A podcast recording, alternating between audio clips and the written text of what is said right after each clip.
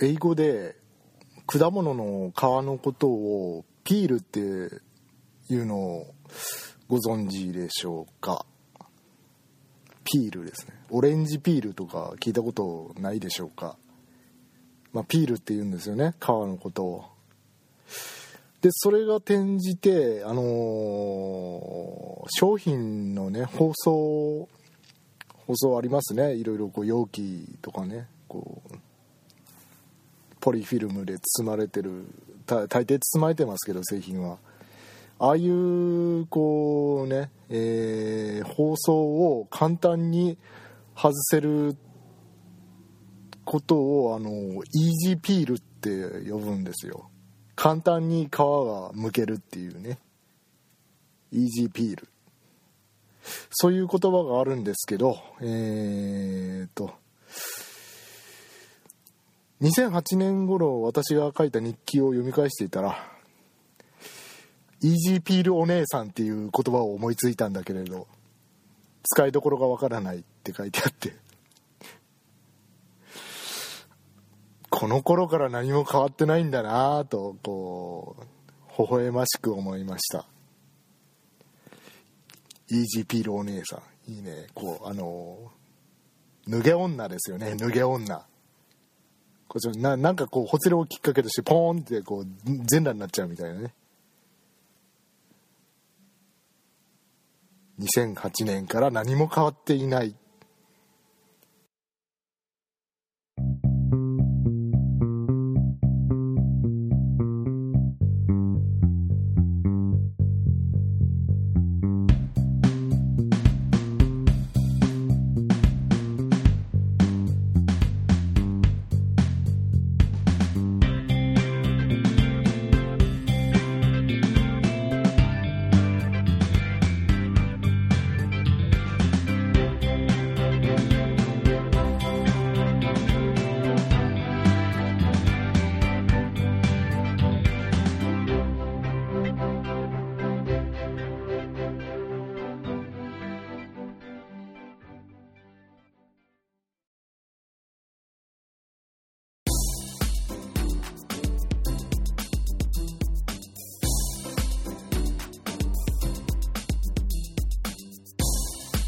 こうね、あのーキュアピールとかいたりしたらね、こう、ピカピカピカリン、じゃんけんポンとかやってね、負けたらこう、ポーンって服が脱げちゃうみたいなね。そんなあってもいいかなと思う。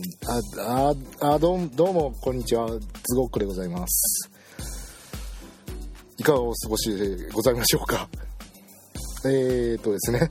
というわけで今回も、えープリキュアの話です。今回もプリキュアの話なんですよね。もういいよと。なんか毎回ゆりかプリキュアの話してるじゃないかと。まあ、おっしゃるかもしれませんが、無視します。えー心ゆくまで話をします。なぜなら俺の番組だからです。楽しいな。あのね、ある方の名言にね、あのね、同人誌の出版について、そんな需要どこにあるんだよとこう問われてですね、マニアックな同人誌。同人誌は需要があるから出すんじゃない。出したいから出すんだよっていう 答えたっていうね。えーまあ、そんな名言がありますけどね。まあまあまあ、そう、そういうことですよ。表現の自由ですよ。ね。出したいから出すわけであって。話したいから話すんだよ。それでいいんですよ。需要があるかどうかとか関係ないんですよね。はい。えー、というわけで今回は、えー、プリキュアの話なんですけれども、えー、ちらっと言いましたが、えースマイルプリキュアショーが近所のショッピングモールで開催されまして、行ってきました。行っちゃいました。行ったのかよってね。行ったよ。行ったよ。うん。行っちゃいましたよ。まあ内容はね、えー、YouTube なんかでこう見た感じで、ああまあ大体こんな感じなんだなっていうのをね、そのまんまでしたけれどね。うん。なんていうんですかね、スーツアクターっていうんですかね。えーああ動きが切れてるな中の人大変だな中の人などいない中に人なんかいるわけないあれはテレビから出てきたみゆきたちなんでね。中に人とかいないですからね別に。はい。そういうまあ開催されましてまあ無料だったんで見れたんですけど、えー、私はちょっとあのあショーが1階の方でね、えーと、ちょっとなんか通りに面したところにこう区画を作ってショーが開催されててっていうのをね1回でね。でそれを私は3階からこそっと見るというね 形でこう拝見してたんですが。いやいやいややましいことはないですから。まあ堂々と3階からチラ見をしてましたけど。まあ、マスクとメガネつけてこう帽子をかぶって、まあ、チラ見してましたけど。いやマスクはほらだってインフルエンザこうかかったりしたら大変じゃないですか。やっぱ社会人としてね体調管理はしっかりしないといけないし。メガネはほらあのまあ普段コンタクトはめてるんですけど。あのいや決してこう知り合いにバレにくいようにするためとかじゃなくてこう休日はこうね目を休めるためというかこう まあたまにはメガネもいいんじゃないかなということでメガネをかけてたんですよ、ええ、タイはないですよ。帽子はまあキャップが好きなので帽子をね深めにかぶってという感じですかね。まあまあまあそういう紳士的ないでたちで3階からこうチラチラチャッチャ見てたんですよね。ああもうもういかにもこう通りすがった感じでこうああなんかやってんの？ああああ知ってる知ってる。これな何？あのー、子供向けのなんかアニメーションでしょ？プリキュアとかいうやつでしょ？って。ああ知ってる知ってる。ああイベントやってんだ。って そういうノリでそういうノリでね。ちょちょっと3階からチラ見してたんですけどね、うん、やましいことは何もないですよ。はいえー、で、えー、内容なんですが、えー、内容はキュアサニーことあかねちゃんが、えー、明日あのバレーの試合が気になって気になって仕方なくてプリキュア活動に集中できないというね、そういうお話でした。大筋では。まあそういうお話だったんですよ。で、まあ最終的にこう、かねちゃんを応援しようみたいな感じでこうね、いろいろこう流れていくんですけれども、まあそれは置いといてですね、えー、敵の幹部がですね、え赤鬼さんだったんですよね。そういえば、あのー、ちょここの当日、あのー、新しいドキドキプリキュアの放映日だったんですが、あの、見に来てた女児たちは心の中でどういう整理をつけていたんでしょうね、あれ。そこら辺ちょっとよ僕よくわかんないんですけど、あれ、赤鬼さんって確か妖精さんに戻ったんじゃなかったっけ？とか思わなかったんですかね、彼女は。そこら辺やっぱこうどうでもいいのかな。うん、所詮はガキだなみたいな。そういうことそういうこと言っちゃダメです、はい、騙されやがって。そういうこと言っちゃうはい、まあ、赤鬼さんだったんですよ。ね、で、まあ、ウルフヌンさんじゃないんで赤鬼さんだって、ね、初めて見たわって思って。見てたらこう老夫婦がね買い物に来てた老夫婦がちょっと私の方に近づいてきまして。であのー、ショー下でショーをやってるのね見てね。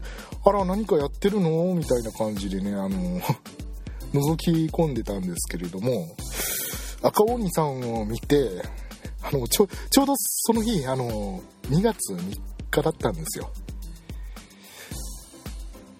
ああ今日節分だからねっていうね。あの謎の納得をして去っていかれたんですけれどもそれを聞いて私もあながち間違いじゃないなと そんな風に思った次第でございます。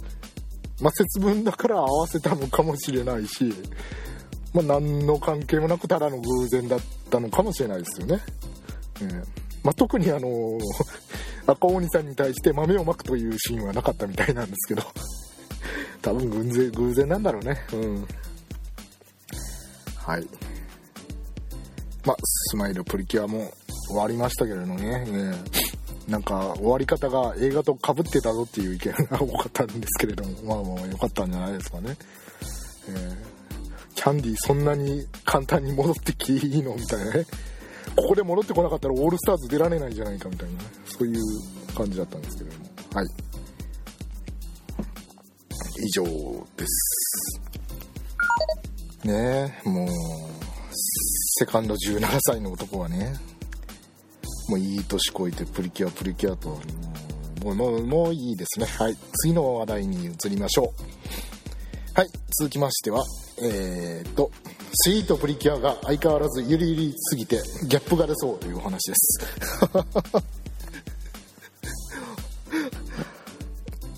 またなんですよ。はい。ちょっと我慢してくださいね。はい。まああのー前回もお伝えした通り、東京 MX でね、あのー、再放送中なんですよねスイートプリキュア。で、あのー、登場人物の主人公の北条響さんと南野奏さんが、えー、ゆり解釈をしなくてもどう考えてもゆりという状態で、えー、私はキュンキュンしておりますけれども、えー、あの一言ちょっとお詫びをしなければならない点がありまして前回の放送で私あのあまりの興奮のためにあの登場人物の北条響さんと南野奏さんの名前を取り違えていったりあのキュアメロディーとキュアリズムをあの言い間違えたりしていた部分がございました。えーお詫びをして訂正いたします。どうでもいいですか？どうでもいいですか？どうでもいいことないんだよね。うん。大事なんだよ。うん。途中のあのー、アップする前に間違いに気づいたけれどあまりにもこの勢いを消したくなくてそこだけ修正するのはちょっと 難しいなと思ったのでそのまま開けてしまいました、はい。でねもうねほんとねこの2人ゆりゆりゆりしやがってねほんとお腹いっぱいなんですよ。ギャップが出そうなんですよ。もういっそ特集を組もうかなと。半分ぐらいまでいったところで特集を組んで最終回でまた特集を組もうかなと。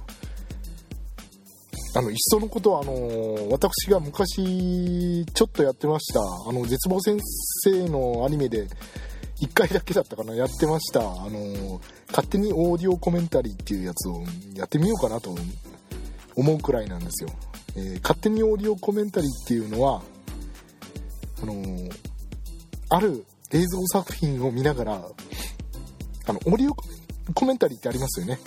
それはご存知ですよね。映画の制作者が例えば監督が実際にあのフィルムを見ながら、えー、それにあのこのシーンはねこういう苦労があってみたいな、この時はこうだったなみたいなのにねこの撮影はどれみたいなあの解説を入れてくやつですね。あれが普通のオーディオコメンタリーなんですけれども、えー、勝手にオーディオコメンタリーというのは、えー、制作者でも何でもない私が映像作品を見ながら感想を、えー、同時進行で録音していくというそういう、えー、番組でございます。なんであの映像ソフトと同時に再生すると、えー、あこの部分ですごくこういうこと言ってるんだなというのが 聞こえるというね。そうそういう作品ですね、えー、他人の著作権物に思いっきり寄っかかっておきながら著作権法的には真っ白というなんか素晴らしいコンテンツなんですけれども えー、ちょっとこう尺の合わせ方とかね準備がめんどくさいのでなかなかできないんですけどまあスイプリではできるかもしれないですね、えー、はい。で、えー、今回ね、まあ、取り上げたいところいろいろあるんですよ。もうイチャイチャ仕上がるんですけどね。まあ この2人ね。であのー、ちょっとまあピックアップしますとまあ、話も20話ぐらいまで進んでいきまして、まあ、だいぶ、あの最初の頃に喧嘩してた2人の仲も落ち着いてきまして、まあ、ラブラブ状態ですわ。ね、で、あの新しい必殺技なんかもね、いくつか獲得しまして、で最近はあの合体技で、あの2人の合体技で、プリキュアミュージックロンドスーパーカルテットっていうやつをね、出すんですよね。あ、ちゃんと言わなきゃプリキュアミュージックロンドスーパーカルテットドッパー まあ言い直した意味は特にないんですがあのまあねこれなんかねスーパーカルテットってついてる割にはあの2人で出してるんですよね。カルテットってあの四重奏なんですよ。弦楽四重奏とかいう、ね、あのほら第1バイオリン第2バイオリンビオラチェロでやるのがなんか有名ですけど4つ楽器ないと四重奏できないですよね。2人で出してカルテットって言っちゃっていいのかなと思って。そこ引っかかってるんですけどあのひょっとしたらあのミラクルベルティエとファンタスティックベルティエをセパレーションって言って分けたのを4つの楽器と見立ててるからカルテットでいいのかなと。まあまあそう無理やり解釈してるんですけどまあまあそういうことなんでしょうね、うん、でまたこれがね勢いがねそれまでの必殺技とはね段違いに威力がすごいんですよ。もうねあのー、花火と爆薬ぐらいの違いがあってもうね敵のネガトーンさん一問打尽ですわドッパーでダムが決壊したかぐらいの ね、勢いのね、ビームがドーンって出るんですよ。ね。これはすごいわと。スイートプリキュアでは、あの、設定として、あの、キュアメロディーとキュアリズムの2人のハーモニーパワーが強まれば、2人のプリキュアとしての強さも高まっていくっていう、ね、設定があるんですけど、あれ、ここまで高まったっていうことは、相当ハーモニーパワー高まってるわと。相当ラブラブの域に達してるわみたいな。これ23回寝たかなみたいな。そんなことはない、えー、設定があるんですよ。ね。まあまあまあまあまあね仲良くなってるんでラブラブ状態なんでこれだけすごい技を繰り出せるんでしょうねまあまあ、それは、まあ、うがった見方だとしても、もう最後のね、このね、掛け声、これはもう、いかんともしがたい。このね、最後、2人揃って、せーの、フィナーレって言ってね、ボーンって爆発するんですけど、わざわざ手つなぐんですよ。まあ、そこ手つなぐ必要あるかって話ですよね。うん、ハーモニーパワーがそっちの方が高まるんでしょうかね。えー、それぞれでフィナーレって言えばいいじゃん、みたいなね。せーのでガシッて手使うね。フィナーレってね、満面の意味でね、2人でジャンプするんですよ。何がそんなに嬉しいの？って見せつけやがってとはあ、よかったですね。お熱いことですことみたいなね。ゲップが出ますよ。はい。正直。うーんかね、2人同時にジャンプ、満面の笑みで、歓喜のジャンプですね。同時にエクスタシーに達してるってことですかね。あ、違いますか。すいません。はい。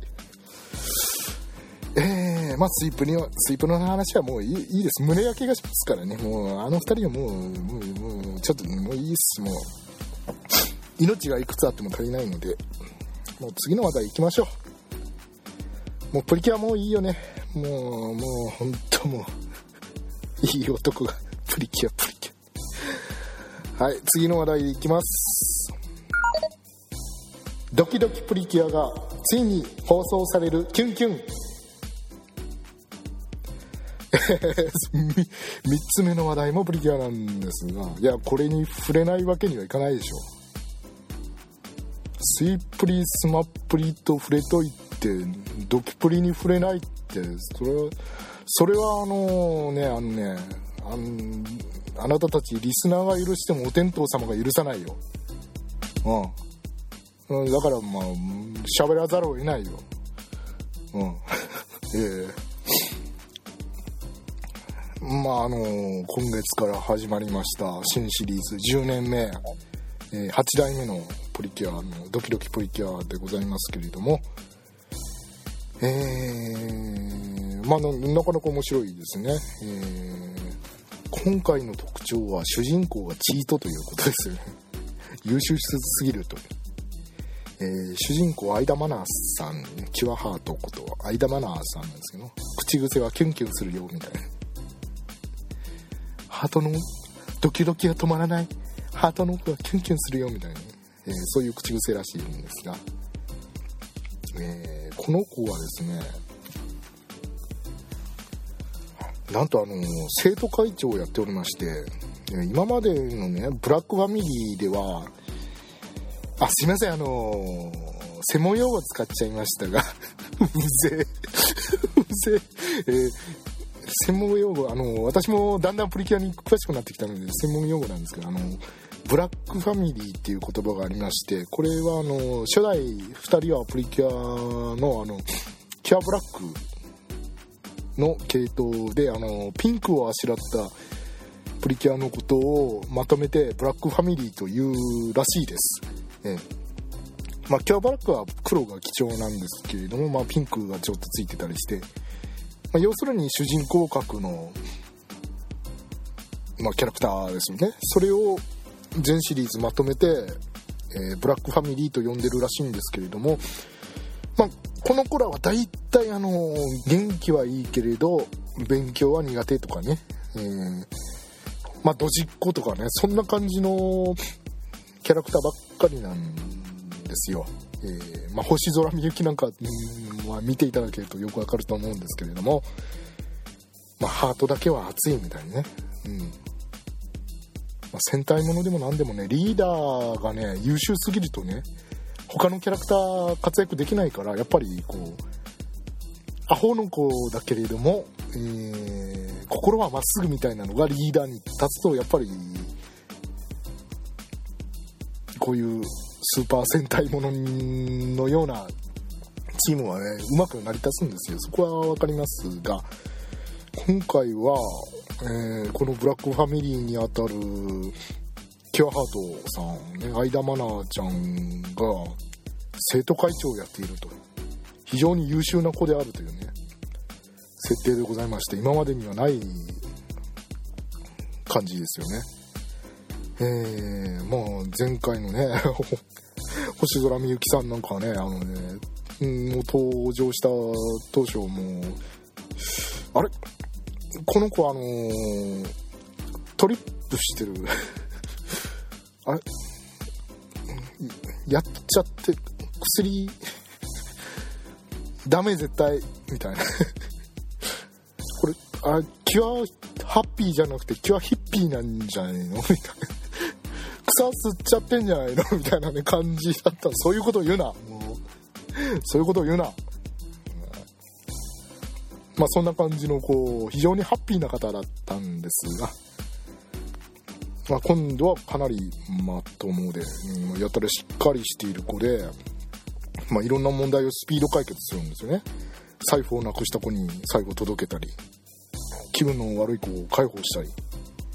であの修学旅行でよその学校と喧嘩になってる生徒の仲裁に入ったりとねスーパー生徒会長ですよ。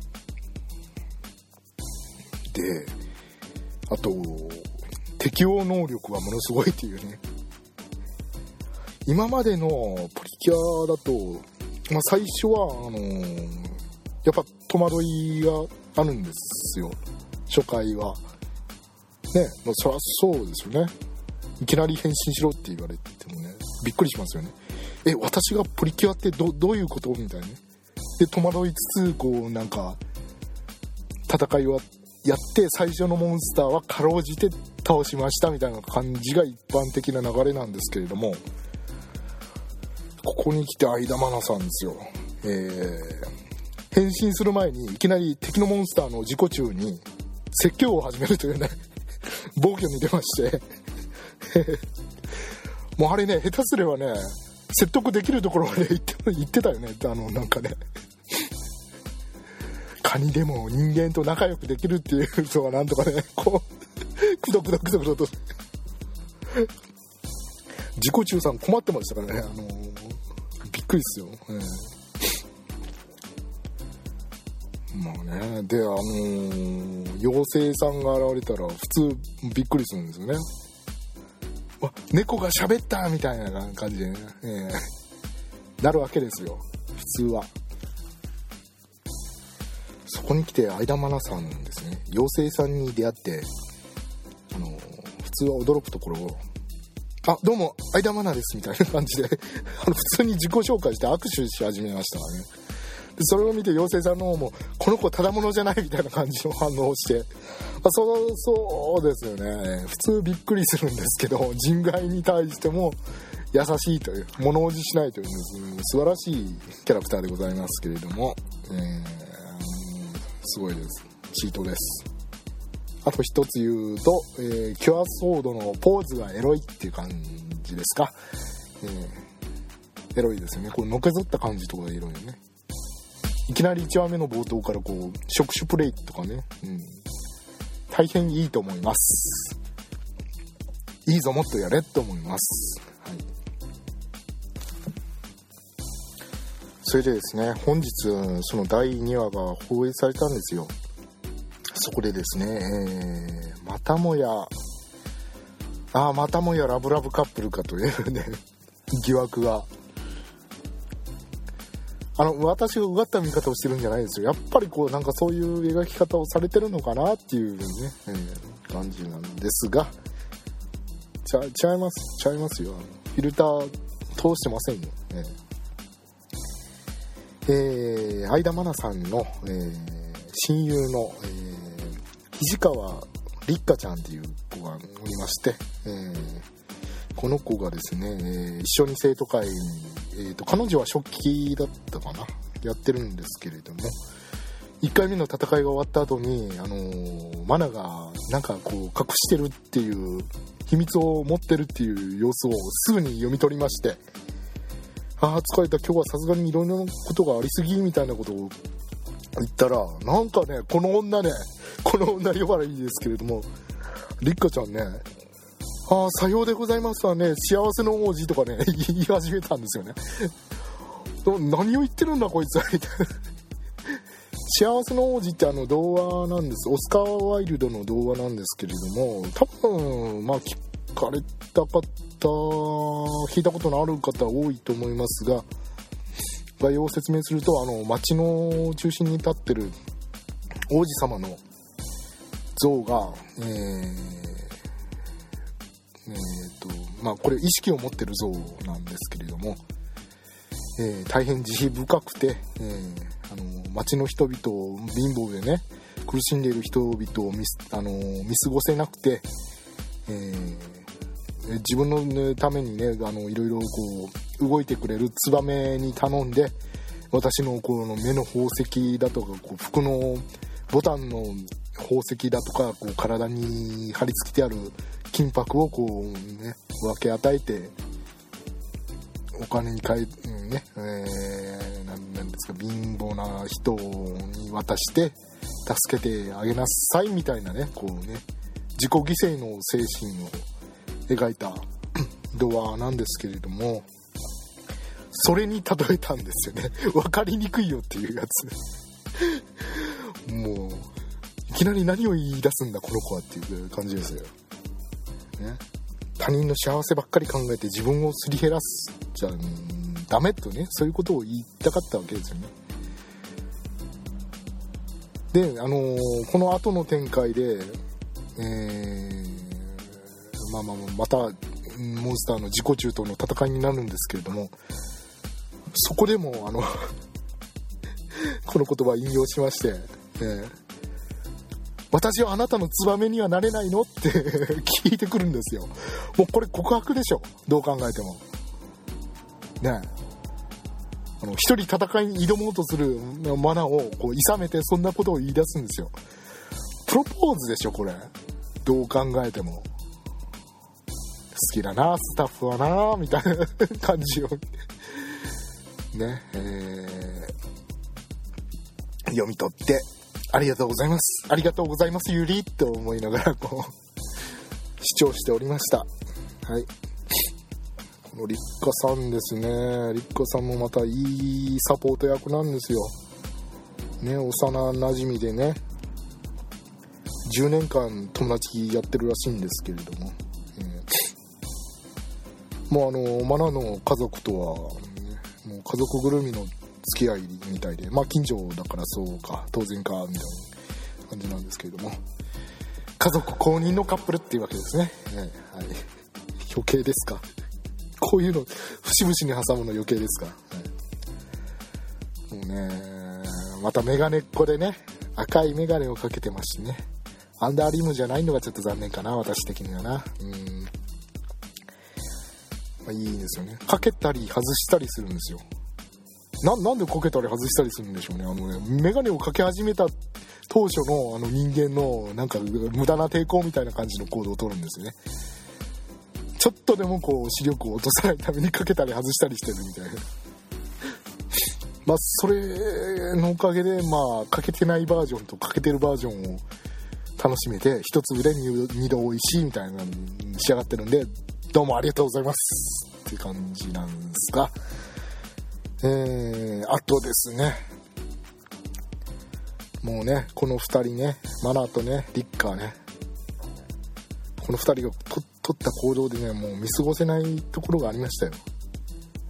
あのー、秘密を打ち明けられなかったから、あのー、立夏のところに行って改めてちょっとプリキュアのことを話そうとこうマナーが決意して立夏の家の前まで行ったんですけれどもそこで立夏を呼ぶ時の行動があの普通にこうチャイムを鳴らすとかあの立夏遊びに来たよとかね話があるんだけどとかそういう呼びかけじゃなくて部屋の窓の下まで来て「にゃお」って言うんですよ。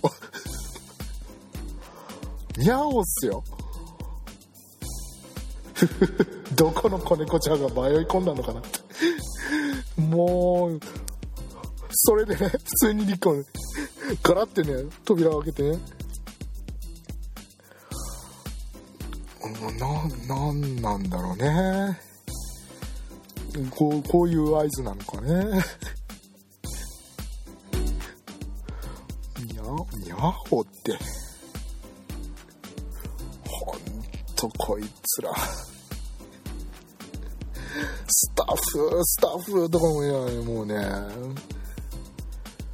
画面の前で固まってましたよ、私は。はい、はあ、またもやゆりかと。ありがとうございます。スタッフの皆さんと思いながらね、もうね、手を合わせてましたね。はい。気持ち悪い言うな。えー、っとですね、もうね、私にかかれば、もうこれを見た時点でもう一瞬にして、もう次のような妄想は浮かんできます。あのラブリンコミューンっていうね、あの、変身アイテム、今回の変身アイテムがあるんですけれども、あれこうなんかスマホみたいになっててこうタッチしてラブって書いて変身するらしいんですがまああれをまあちょちょっとこう隠喩として拝借しますと、まあ、リッカさんがですねマナのラブリンコミューンをうまく扱えるのは私だけなんだからみたいな感じでねこう迫っていってね一家体の奥をキュンキュンしてドキドキが止まらないよみたいな感じでこうね。伊達に10年友達やってないわみたいな感じで募集するみたいなね。はいキモいまあセブンイレブンにあったこうマスコット人形を買うのは我慢してますよね。そこは 我慢しますよね、うん、まあまあまあまあ遠くのコンビニに行った時にこぞっと買おうかなと思ってますけれども。あまあまあそんなまあドキプリはまあ UV フィルターを通さないとまあそんな風にかろうじてまあまあここのラインまでは親友のパターンかなっていうねラインなんですけど、えー、先ほど申し上げましたスイプリはもうどう考えても有利です。それだけははっきり言わせていただきます。はい以上です、えー、だんだんあのプリキュアゆり通信みたいな感じの番組になってまいりましたけれども、えー、心ゆくまで喋り続けます。お相手は、えー、ズオックでございました。花粉症なのか鼻が詰まり気味のズゴってズゴックでございました。それではまた次回。さようなら。バイバイ。